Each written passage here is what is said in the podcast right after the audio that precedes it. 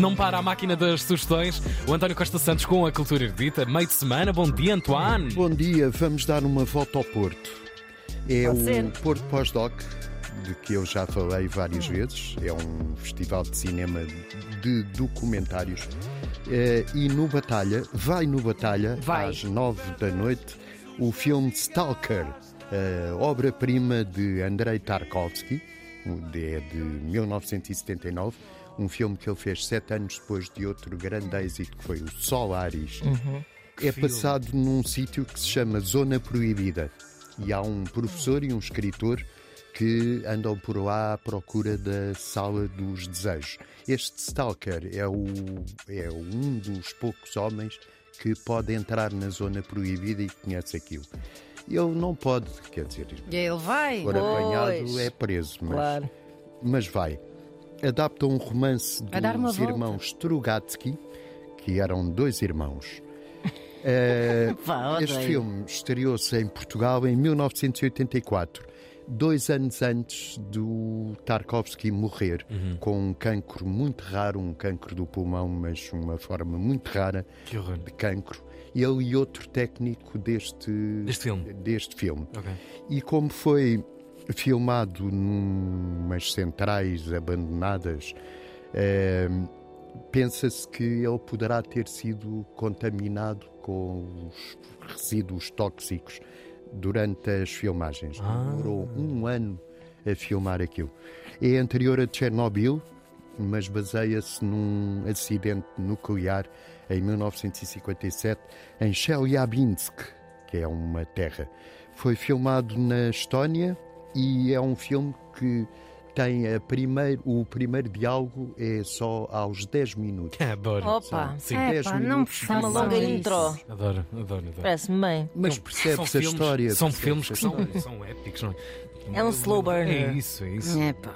Nunca ninguém diz o nome do homem que fez António. a música. António, é isso. Afaste lá a aí bola do teu casaco. Abra- está a fazer. Está a fazer está a fazer-. Parece que alguém estava a escrevinhar, não é? Sempre. No início parecia. Podia Depois já ser não. que estivesse no iPad Pronto. dele. Oi, Desculpem. o Isto que é a fazem prova- para ver um peito de um homem? Um homem. Parecia um super-homem agora abrir o casaco. Isto é a prova de que nós passamos muito frio aqui neste estúdio. Estamos com Verdade. casaquinhos. Verdade, a mulher tem razão. Mandem-nos para as ba- Isto é Batalha.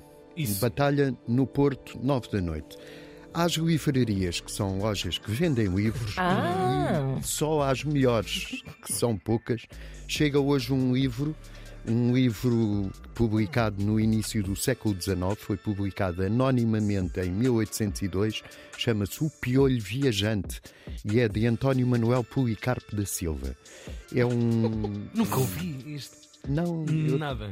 é, a última edição disto foi há 50 anos, da Estúdios Cor. E agora é uma edição da Palimpsesto. Esta é uma chamada obra maior da literatura portuguesa menor. É a história de um piolho que anda pelas cabeças de várias pessoas, são 78, Da Joana. 72 carapuças. Eh, e era um livro, foi muito popular no Brasil, embora tenha sido escrito em Portugal, tão popular que o imperador, o Dom Pedro I do, do Brasil, usava Piolho Viajante como um dos seus pseudónimos para escrever nos jornais Uau. brasileiros. Isto é o Bom que as pessoas pseudónimo. mais cultas sabem. É, diz, eh, diz deste livro que é uma aventura picaresca e portuguesa com certeza. Muito bem. Chama-se O Piolho Viajante e vai para as livrarias. Eu já sei que a edição é pequena, por isso é correr para Pois, as claro. melhores. Para Depois não chorarem. É, não para mais. depois não chorarem que não há mais. O livro eh, O Piolho Viajante, de António Manuel Policarpo da Silva. Está tudo, António. Está. Tá tudo. Como é que é? Tive um, Já professor, todo. tive um professor de filosofia, o Policarpo. Bateste-me agora com imensas saudades dessa, dessa alma genial. Um professor que se metia em cima das mesas a, a declamar a vida.